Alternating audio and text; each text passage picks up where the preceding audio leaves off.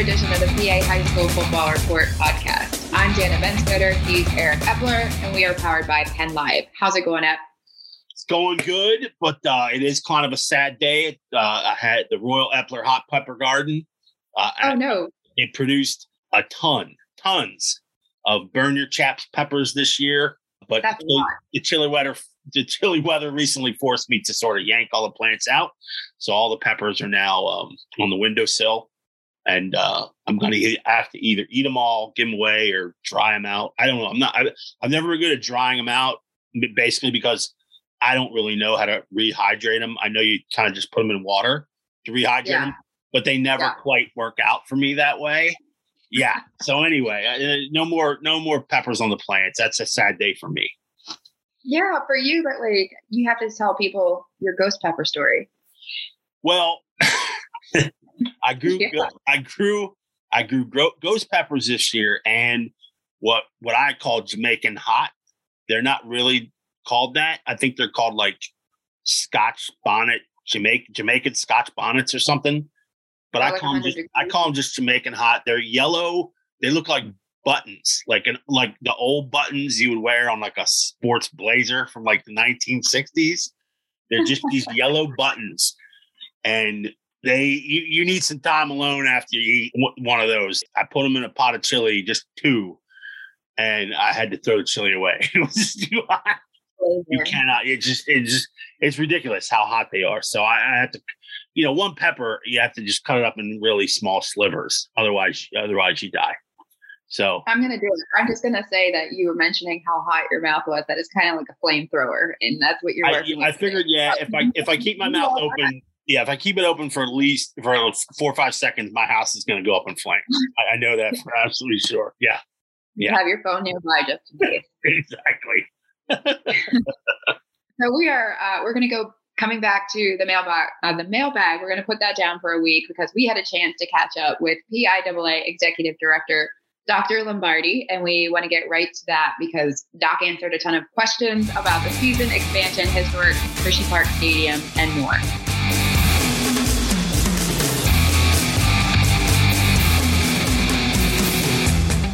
We want to welcome in longtime PIAA Executive Director, Dr. Robert Lombardi.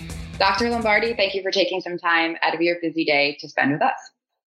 My pleasure. Thanks for the opportunity, Jana. And uh, at- Doc, it's uh, it, it's obviously you know I did a little research because I wanted to see how long uh, you're closing in on ten years uh, uh, as executive director. I know obviously you were under uh, Bradley Cashman as well uh, for a number of years.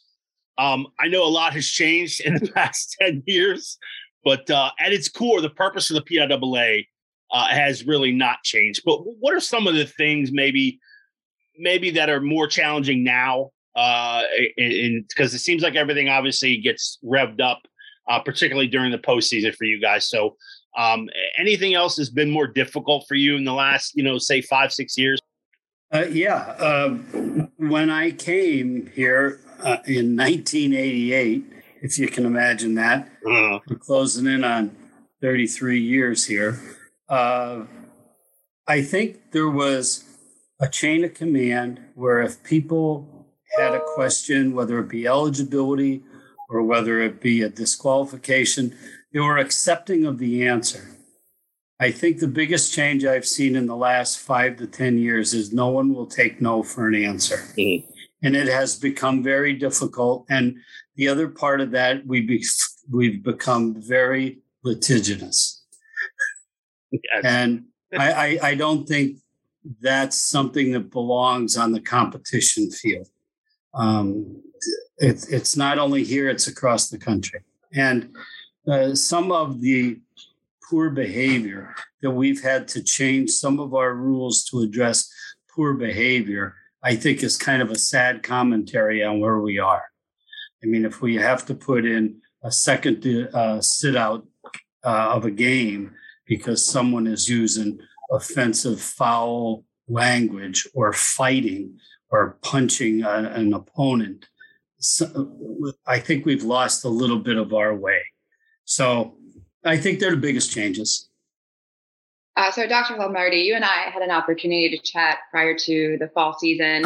Um, at that time, you were saying that you were hoping the athletes would have as close to normal um, as a season compared to the 2020 um, COVID pandemic response. So, uh, compared to last year, what do you think we've learned? Do you think that the circumstances have helped better prepare for this season with all the red tape and all everything that you had to cut through to make sure that the athletes had at least an abbreviated season last year? Do you think we've we've been prepared for it this year? Oh yes, I think our schools and our officials and our coaches, our athletic administrators, and uh, have uh, uh, booster clubs, the parents really need a shout out and a ta- uh, you know a salute that they've done an outstanding job because right now we're as close to and you know we're what week eight here mm-hmm. uh, into the se- fall season. And most of our other sports except for football are closing down on their regular seasons looking at league and conference playoffs and right around the corner for districts. So that's a success story in itself I think the biggest change has been people have taken this seriously.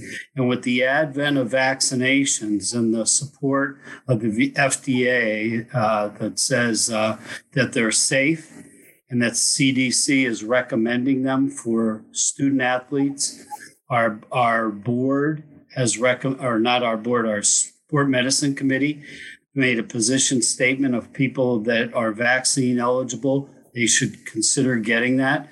And I am hearing drips and drabs from across the Commonwealth, the unspoken uh, uh, philosophy of some of the parents and their student athletes is I'm going to do what I can to protect my student because I want them to have a season. And one of the ways they can do that is vaccinations. And this is not a political statement at all. This is a health and safety statement that is supported by the medical field. And we did that in the past. We're supportive of it now. That's choice individually.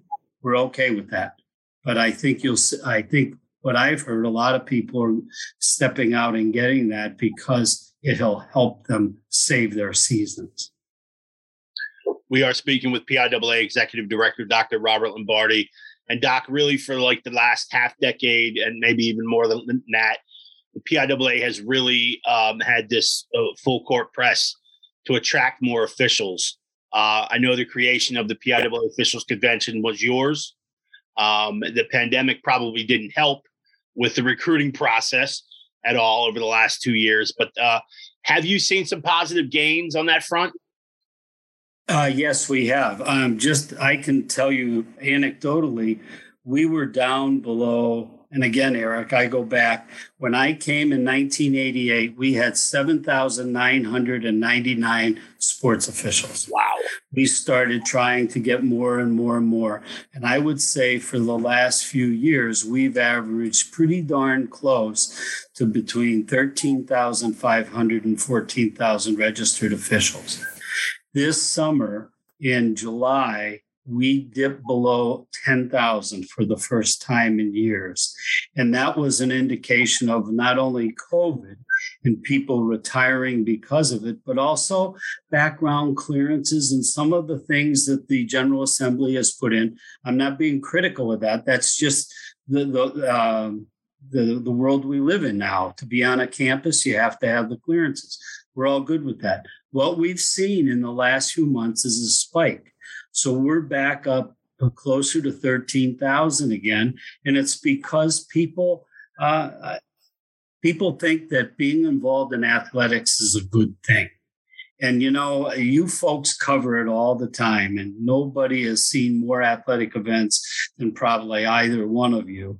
But you you also know that to get somebody to get involved with sports officiating, it's kind of like getting them to go to church. Yeah. You put your arm around them and you say, hey, you know what? This is a good thing. Why don't you come join our sorority or our fraternity and come to a couple meetings? You know, it's not like an AA meeting, but it is kind of like going to church. And you say stuff like, hey, this enjoy this. We're gonna meet on Wednesday nights or Thursday nights or Saturday, or not Saturday, but Sunday nights. And we're gonna talk about rules and we're gonna talk about football or soccer or field hockey. And that I think that's the uh, underlying thing here that's difficult. In sports like soccer, field hockey, wrestling, track and field, swimming and diving. And, and even we still have uh, gymnastics going on. You really have to have participated in those sports to officiate them because of the nature of the skills of the contest. Mm-hmm. I think everybody thinks they can do ba- basketball, football, uh, because they all sit on their couch and they know the NFL rules. Right. But high school rules are a little different.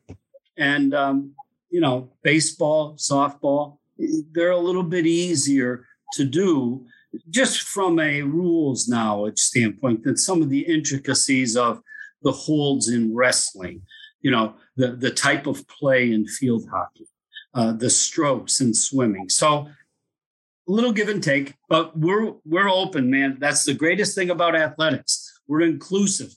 We welcome everybody. We're Ellis Island, man. Come on, get involved. It's a great way to keep you involved with young people and keep you young and active. And we would certainly welcome people who join us. Uh, so staying in the subject, staying on the subject of officials, um, you know, and you know that I am one for field hockey right now. I'm inactive but there has been a lot of changes. Most of them are made for the safety of and protection of our student athletes. Um, and so going into the decision that was rendered earlier about awarding vaccinated officials the opportunity to uh, officiate during interdistrict state playoff games that drew some backlash from regional and local associations and charters. So walk us through that decision. Yeah, well, I, I think it, it, it, germinated with our sport medicine advisory committee stipulating and saying, uh, making a position statement that was unanimously accepted by the board that people that are, vac- uh, uh, are vaccine eligible should get vaccinated to participate in interscholastic athletics. And that includes athletes, coaches, officials, game managers, athletic personnel. Why I think that's important is this. It, it, it's a it, it's a two pronged thing here for us at interdistrict games. One, we feel it's in the best interest of the association to provide the most optimal health conditions for the teams to participate in. That we can say, hey, look, we've done our due diligence to make the competition surface and environment as safe as possible so you can compete and have a result. The second piece of that is we want to do whatever we can to ensure that we finish the season, finish the playoffs. That's important for a couple reasons. One, people want to see a champion. Right. And it's important to schools in their community. That's what they play for. The other part for us, it's important for us from an organizational standpoint because that's our lifeblood. Our championships are what we live on. So that those three factors went into that decision, and I think they're prudent. Um, and I think they're wise. Um, people don't have to. We're not going to throw anybody out if they didn't want to, but we want to provide the most optimal health conditions for the competitors, the teams, and and their followers that we can. And I think I believe it's the right thing to do. So one real quick follow up to that. Um, both Epp and I talked to a number of officials and um, chairs, and some of the officials feel as though you know they pay their dues. They're doing all that you had mentioned earlier. They're going to these meetings. Um, you know, they're taking the harsh criticism at times, and then also the cheerful joy at other times from stand from the stands the involvement of talking with them prior to making this decision do you feel that it was arbitrary or do you you know did you do you reach out to them? Do you feel that they should have seen this coming um, that the backlash was warranted or unwarranted? They just wanted to know be in the know that this was coming down the pike just in case they had health concerns needed to talk to their doctor the time frame to have the shot any mention of that with them like conversationally? Well we're only talking about the 10% of all our officials that we consider for postseason. So it's not the rank and file. But we went to the leadership of those officials, our officials council, which have a male and female representative in each district, and discussed it with them, and they unanimously supported it. So uh, we try to follow representative democracy in everything we do, and we did that here. And again, this is only for that percentage that we have in our games. We would hope some people would take it upon themselves because, folks, I'm not making a political statement. I'm just trying to keep people healthy and that I don't negatively impact somebody else's health as well. So that's where that decision came from. And the rank and file, yeah, maybe, you know, could we have put out a, a survey or something? I guess you could, but the simple fact is that's not the way our representative democracy has worked. We've run things by not only our board, but in this case, our officials council, and they support it. We thought we did the right thing. Uh, keeping with uh, football, obviously, uh, Jan and I talked a little bit about this topic a few weeks ago. Uh, that's kind of been swirling around uh, is the potential use of instant replay. Um, I, I, know some other states, and correct me if I'm wrong, are are testing it out this year. Um, G- New Jersey, I think there's a state out west. I don't know, it might be Arizona, but um, but has the idea of instant replay been discussed um, internally? Um, you know, even if it's you know a, a brief conversation to just kind of get the ball rolling on that. Um, how, yeah, sure. We've talked about this for years. As a matter of fact, we use a little bit of it in basketball, where we've uh, in the finals only right. that we can make a this use uh, the instant replay to look at if a goal is good uh, before the clock expired or whether it's a two or a three. Uh, the biggest uh, hangup, and this has been talked about for years, even at the National uh, Federation level and their football committee, which is representative of every state. There's a representative of every state on the NFHS football committee. It's the largest rules committee they have. And, and it really works quite well. But the, the, the problem becomes different than the NFL, where every game has a commercial, well done production, a broadcast with uh, high end televisions and all that. We don't necessarily have that in all our contests. We do have a little bit of it in the finals with uh, our statewide contract with PCN, which is very good. And in those situations, if, for an end of game situation, to determine a winner or a loser, or like I illustrated in basketball. Maybe that's something we would consider. But to go in and overturn a call, to uh, maybe change a mark, uh, that would be very difficult across the state. Right. Because we don't necessarily have TV at all our games. They're not all televised. That would be the first thing. And as you know, uh, with some of the cameras and Hudl, even though it's a very good item for grading film and reviewing games, it isn't necessarily in the position that the official has when they're looking at a play. And that that's the biggest concern because the problem with uh, instant replay is I see it in a snapshot in a second or less. And I have to make a decision, and that decision lasts forever. The problem with you get it on replay and you play it over and back and over right. and back in slow motion, and triple slow motion, and quadruple slow motion. And, you know, you break it down by frame by frame. The official doesn't have that. And I think that would be a flaw in it at our level, just because I think we still need to keep the integrity of the support of the call in real time by amateurs. We're not professionals. In an avocation that's so good for all of us. And and you know, coaches, hey, coaches make mistake. Hey, coach, why are you still in that one two one zone? yeah, or right. One, three, or, I'm sorry, that one three one zone. My math is bad. Three, one, one three yeah. one zone because the guy in the corner is hitting that jump shot. He's killing you. How about getting out of it? Well, we never have that conversation, yeah, but we do have the conversation. Yeah, the kid caught the ball in the corner and he stepped on the line. Oh, that goal shouldn't have counted. You know that type of. Oh yeah. So absolutely. Yeah, so the financial aspect of it, just real quick. Um, I guess the suggestion is that there's a good chunk of schools that already have the software that might be viable, but if not, every program, if they don't have it and schools may not be in a financial position to afford it, can it really be considered across the board for every school? Yeah, I, I think that's a valid uh, that's a valid commentary that you have there, Jana, and I'm sure that would be a pushback from the membership immediately. So, I think what we've done in basketball might be the best avenue to look at. Maybe finals only with a high end commercial production broadcast, but outside of that, I don't see it happening.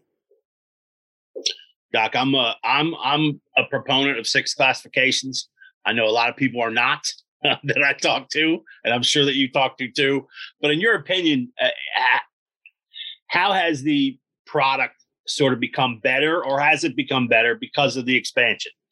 It's wildly successful. Uh, to your naysayers, I'm sorry.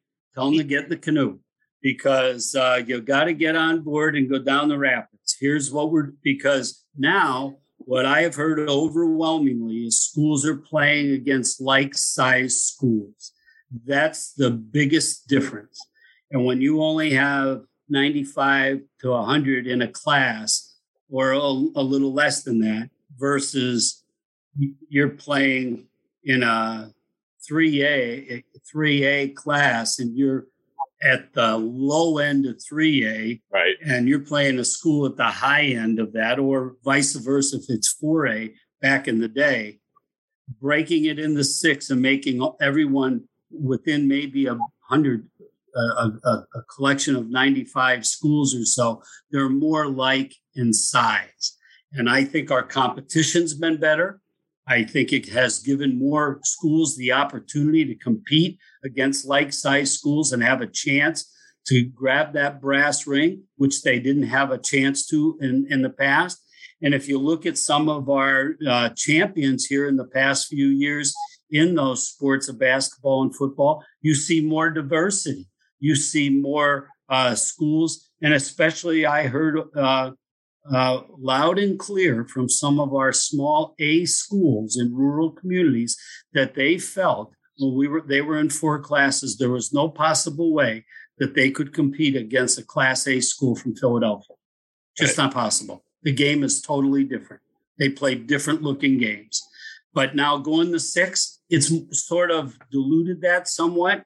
And uh, we've seen competition to be a little bit keener and we've had different people, different schools come in, and we think it has satisfied uh, our membership and given more people an, uh, uh, an even playing field to compete. And we we, we think it were, it is wildly successful.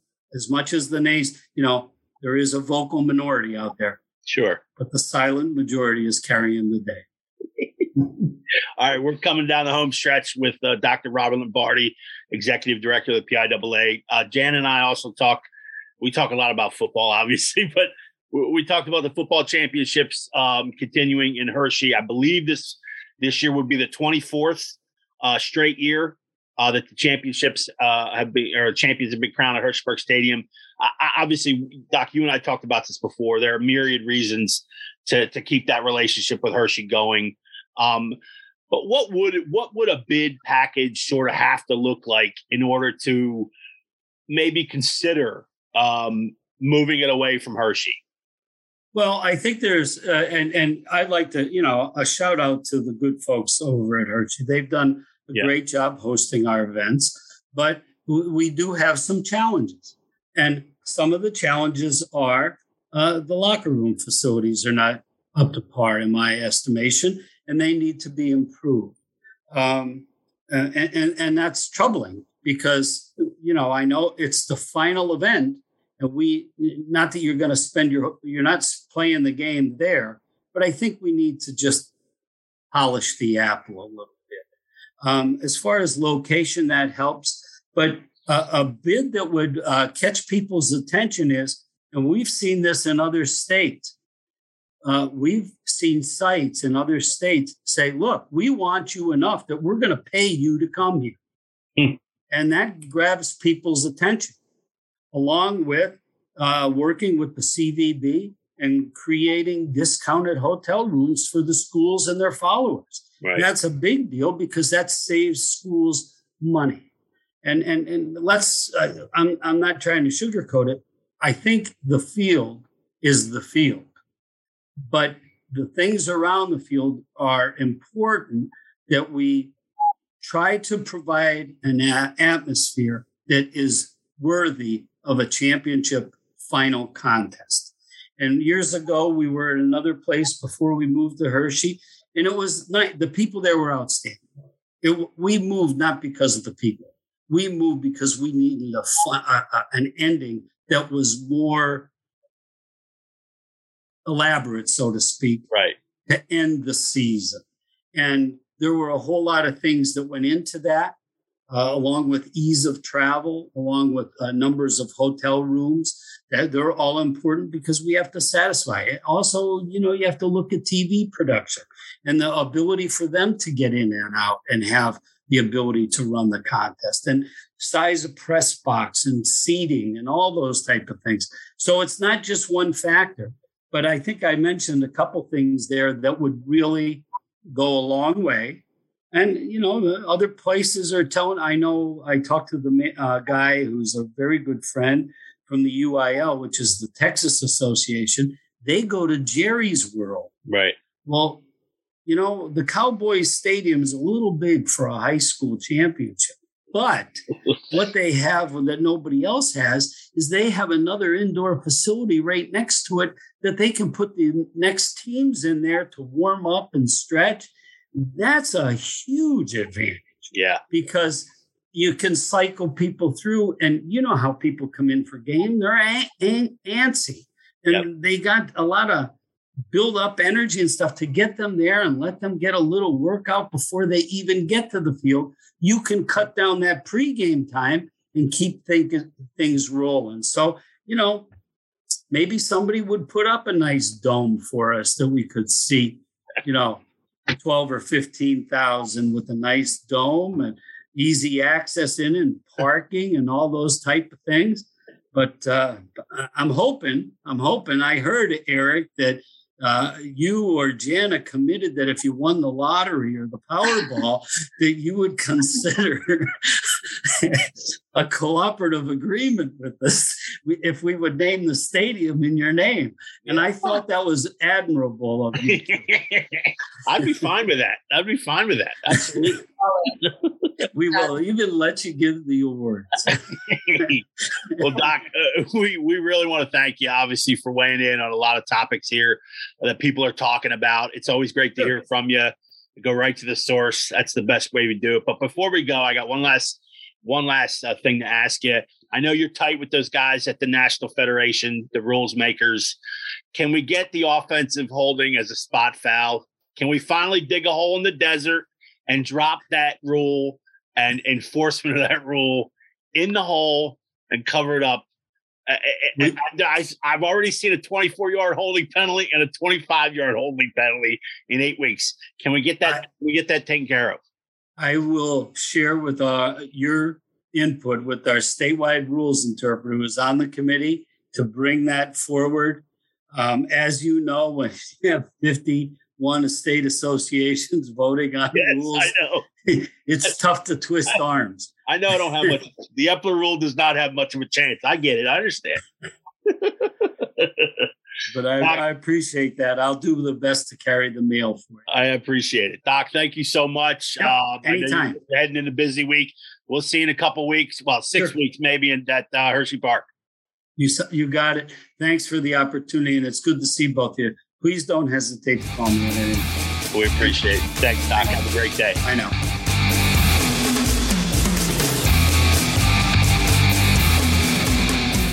Thanks again to Dr. Lombardi. We know that this is silly season and that you're very busy. So thanks for taking the time to spend with us.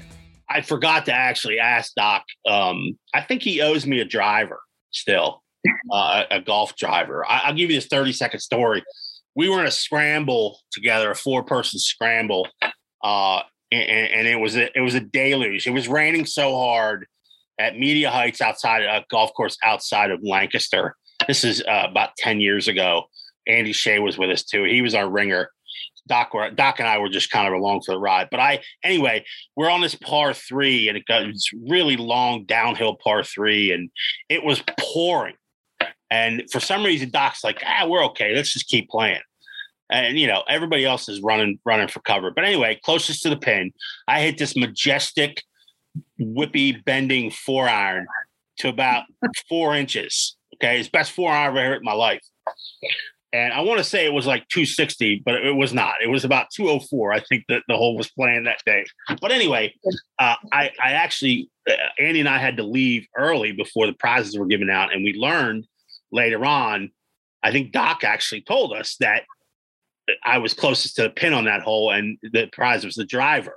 And that was where the conversation stopped. Like he, like he didn't, he didn't continue and say, "Oh, Ep, I'll get you that. I'll get that to you." He, he just, I think he just put it in his back, and that was that. there was nothing else was said. I felt kind of bad because you know we were there playing with him, and you know it was sort of his gig. So I'm like, uh, you know, I didn't really say anything, but you know, my golf game is such in shambles right now. I might need that club, so I have to call. Well, I mean, yeah, you committed to the lottery ticket winning, so I think it's only fair. Well, that's true.